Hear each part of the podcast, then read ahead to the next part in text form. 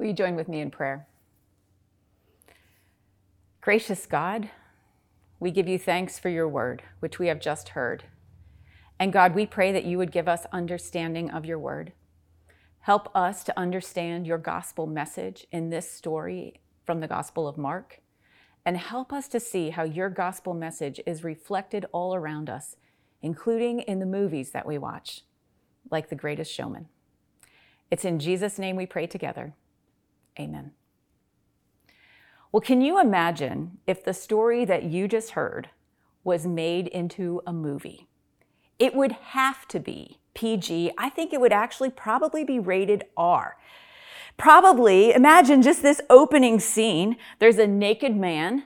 He has chains, broken chains dangling from his feet. He has self inflicted cuts all over his body and he is wandering around among the tombs crying out.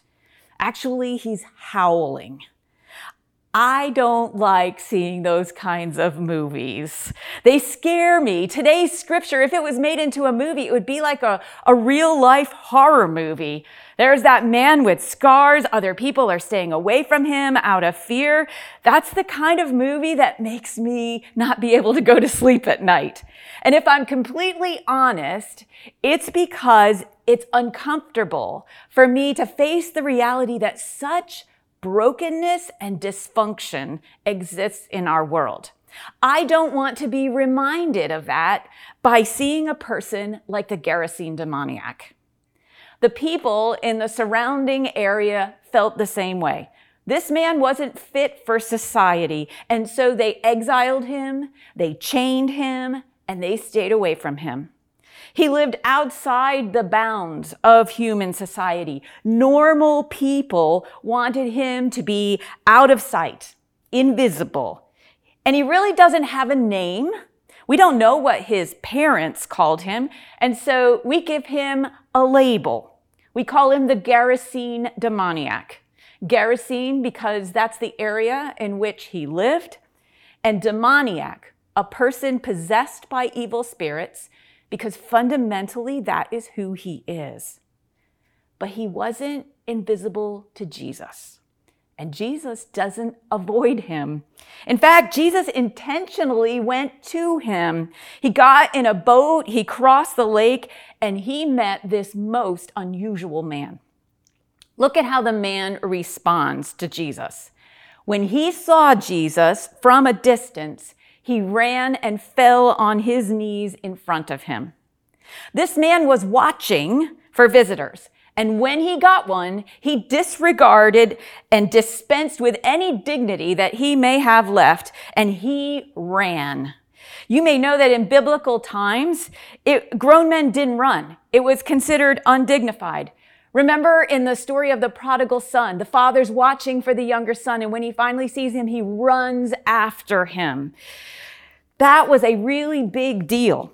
There is urgency and intensity in the emotion of both of those stories that is reflected by the act of running. And when the Gerasene demoniac got to Jesus, he fell down on his knees in front of him. He assumed the posture that a subject would offer his conquering king. The man who broke shackles, cut himself with stones, was submissive and completely dependent when he came into the presence of Jesus. Pause there for a moment. Right there is a picture of the power of Jesus, King Jesus, whom we talked about last week. And then something weird happened. The man started shouting at the top of his voice. Another translation says he shrieked. This man was not well. One moment he's kneeling in front of Jesus in a posture of complete submission, and the next moment he's shrieking, begging not to be tortured. Maybe you are wondering, is this real? Like, do demons really exist? Or is this man mentally ill? Is his illness being explained by the ancients uh, as, as demon possession because they don't understand mental illness? Well, we could have a whole sermon on those questions, but for today, let me just simply say that the symptoms that are exhibited by the Gerasene demoniac can be mental illness. And today there is medication that we have that help people who struggle with some of those symptoms. But I am confident that there is such a thing as demons, as evil spirits, and that unusual behavior cannot always be explained by mental illness. Sometimes it's not a health problem, it's a spiritual problem. And Mark makes it clear that that was the case with the Gerasene demoniac. If you have your Bible open, I want to invite you to look at the conversation between this man and Jesus. Jesus asks him, What is your name? And he says, My name is Legion, for we are many. And he begged Jesus again not to send them out into the area. Now, notice that the man sometimes talks like he's an individual. He says, My name is Legion, and he begged.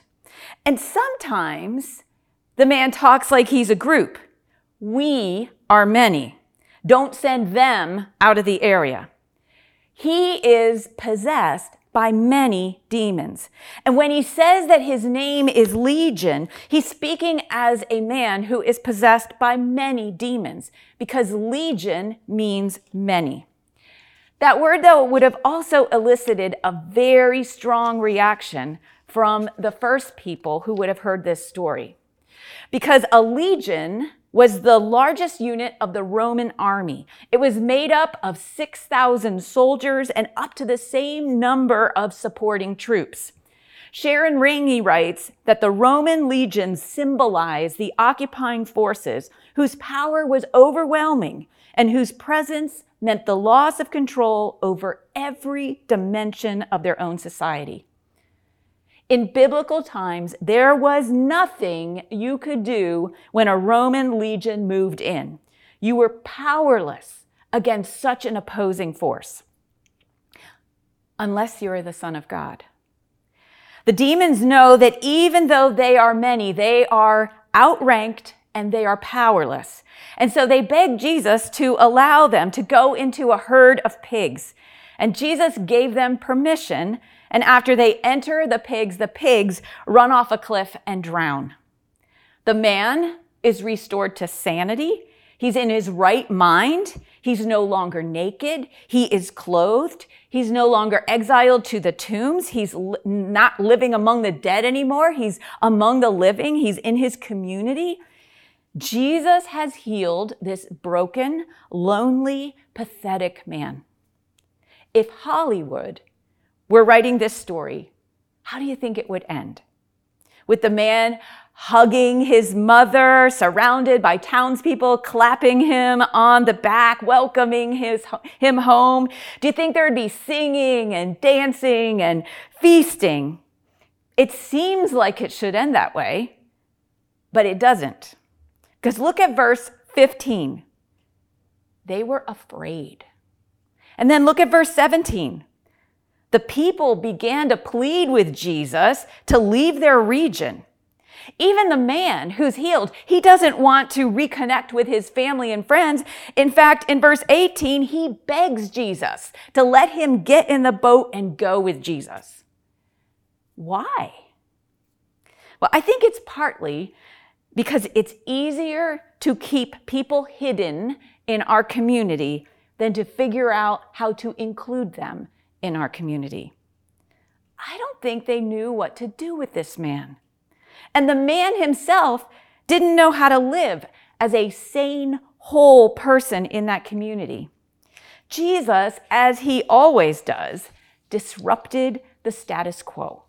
He messed with the boundaries and the separations of the community. And most of us don't like that. Most of us would rather stay where we are we would rather hang out with people who think like us, behave like us, worship like us, than risk the discomfort of getting to know and creating space for people who are very different from us. If you've seen the movie The Greatest Showman, you know that there is a lot of disruption of the status quo in that movie. And the movie includes some characters who are very different from mainstream society. The Greatest Showman tells the story of P.T. Barnum and the beginning of the circus. The movie begins when Barnum is a child, a poor child, who endures scorn and hardship and who catches a glimpse of another life a life of privilege, a life of wealth. And he sets out to make that life for himself. And in doing so, he creates show business, a business that gives a place to people who are very different. People like the bearded lady, people like Tom Thumb, the midget, the dog man, people who, like the Gerasene demoniac, are known by their label, not their name. How many of you have seen The Greatest Showman? Keep your hand up if you remember this character. She's a memorable, significant character in the movie. Now keep your hand up if you know her name. And her name isn't the bearded lady, that's her label. Although he's an imperfect leader, Barnum creates a place of belonging for people who are being labeled and hidden, people who are shunned, laughed at, people like Charles Stratton. P.T. Barnum sought out and found people who were invisible, people who were hiding from view. In The Greatest Showman, we are introduced to a fellowship of difference, a place where being different is a good thing, a place where people who have been invisible and hidden become included. And even the ever critical theater critic recognized that there was something special about what Barnum had accomplished. He wouldn't call it art, but he had to acknowledge that putting folks of all kinds on stage with you, all colors, shapes, sizes, presenting them as equals, why, another critic might have even called it a celebration of humanity. A celebration of humanity. It's amazing to me that Hollywood chose a circus to be the example of what a fellowship of difference might look like. Because this is the role of the church. Scot McKnight writes that the church is God's grand experiment in which difference get connected, unlikes form a fellowship, and the formally segregated are integrated. McKnight calls the church God's show and tell for how to live as a family. And so he concludes that the success of a church is first determined by how many invisible people become visible to those not like them. It's hard to live as a fellowship of difference. Let me say that again. It's hard to live as a fellowship of difference. In The Greatest Showman, P.T. Barnum riled people up by including different people, by putting people who had been invisible on the stage. And as a result, there were threats. Rioters burned down his building. Family relationships were strained, and Barnum almost gave up. But in show business, the show must, must go on. And so the movie has the happily ever after kind of ending that we are all hoping for. But how about the Bible story? How does it end? When we stopped reading, Jesus was getting into a boat to cross the lake, and he tells the man to share his story, which the man does throughout the area, and all the people were amazed. But I don't think that's the end of the story. Because this story is not only about the Gerasene demoniac, it's about us. The details of this story make it clear that it takes place in Gentile territory. These were not God's chosen people. They weren't people who followed God's law. Jews would have never been in a territory like that because there were pigs around, and pigs were unclean, detestable animals. Dead bodies were also unclean. And where did this man live? He lived in the tombs. So at the start of the story, Jesus is surrounded by uncleanness, by pigs, by tombs, and by Gentiles, pagans. Jesus is not just welcoming the Gerasene demoniac. The massive scale of this exorcism suggests that it's not just about this man. Jesus didn't just cleanse the Gerasene demoniac of the legion of demons. He cleansed the entire Gentile land so that God's kingdom would be open to everyone. And even those who have been invisible, separated, shunned, rejected by society. This is a challenging story, especially if you're like me and you don't like messy.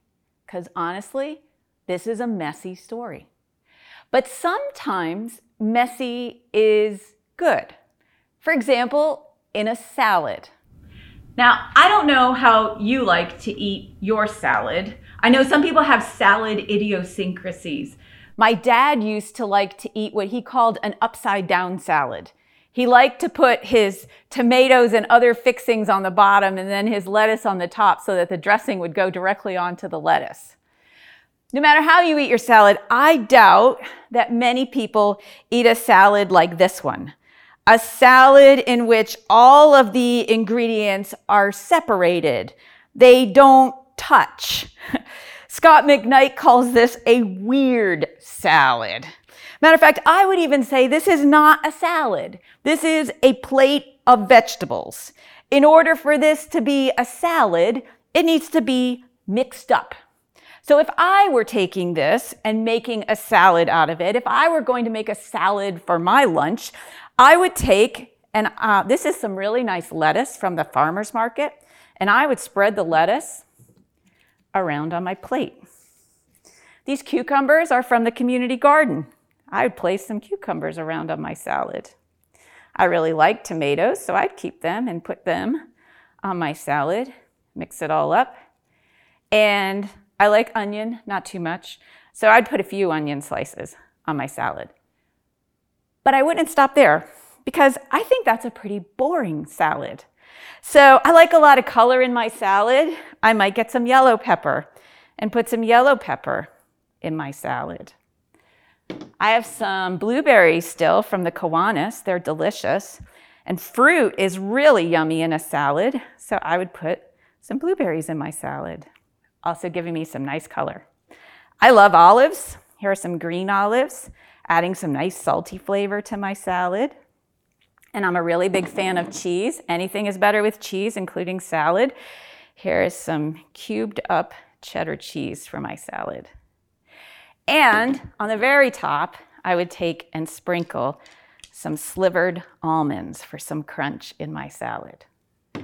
Now, even now, I'm not finished because to really make a yummy salad, it needs some salad dressing to kind of pull it all together.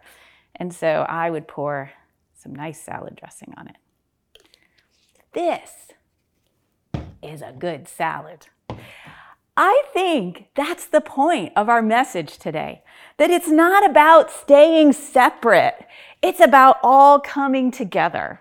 That our a fellowship of difference is about different looks, different flavors, different textures, just all coming together, making it so much better. And just as the salad dressing pulls this all together, it is the Holy Spirit that allows us to not just be a whole bunch of ingredients on a plate, but like actually pulling it all together so that we are united. A fellowship of difference like we see in The Greatest Showman, and also like we see in this story of the Gerasene demoniac, in which he's invited into the community. It looks like this salad. Not a weird salad where all the ingredients are separated. A fellowship of difference is like a salad with lots of different colors and textures and tastes that are brought together by the salad dressing. A fellowship of difference involves all different kinds of people connected, not separated, each contributing their unique flavor to the overall experience and the Holy Spirit bringing it all together. What would it look like for First Church to be a fellowship of difference? I think that's God's call to us to be a church that doesn't just say Jesus is what is most important to us, but to show it by building relationships with people who are different from us in all kinds of ways, except that they too claim Jesus as their Lord and they too follow him. Is Jesus more important to you than your position on COVID? Is Jesus more important to you than your thoughts about tattoos? Is Jesus more important to you than your preference about worship style? Are we willing to mix it up a bit to allow the different ingredients in God's amazing salad to touch? Are we even willing to include some nuts? This week, I want to invite you to take a step toward becoming a fellowship of difference. If you're not too sure about this, take a small step. Make a salad this week. And as you, as you add each ingredient in your salad, pray for some people who are not a part of your social circle, people who are invisible to you. Pray for widows who are lonely. Pray for children who are hungry. Pray for people on the opposite side of the political spectrum. Pray for those who are disabled. Pray for anyone who is different from you. And if you're having trouble even thinking about who would that be, ask God to help you see. And you don't have to make a salad to do that. If you are ready for a bigger step, I want to invite, you to eat with someone with whom you have never sat at a table with before. Or invite someone very different from you to have a cup of coffee and a 30 minute conversation. We get really comfortable with our circle of family and friends. Can we widen the circle a bit in order to expand God's kingdom? Finally, if you're all in on this, if this is like your heartbeat, I want to invite you to have a meal with someone who is significantly different from you. Invite someone who is way older or way younger. Invite someone of a different race or political persuasion. It will probably be uncomfortable, but it's an opportunity to learn and to see. Think of how uncomfortable it was for the characters in The Greatest Showman to create that fellowship of difference. Think of how scary it must have been to approach the Gerasene demoniac. But most of all, Think of how wonderful it is to build the kingdom of God together. As Paul wrote to the Romans, may the God who gives you endurance and encouragement give you the same attitude and mind toward each other that Christ Jesus had, so that with one mind and one voice, you may glorify God, the Father of our Lord, Jesus Christ. Amen.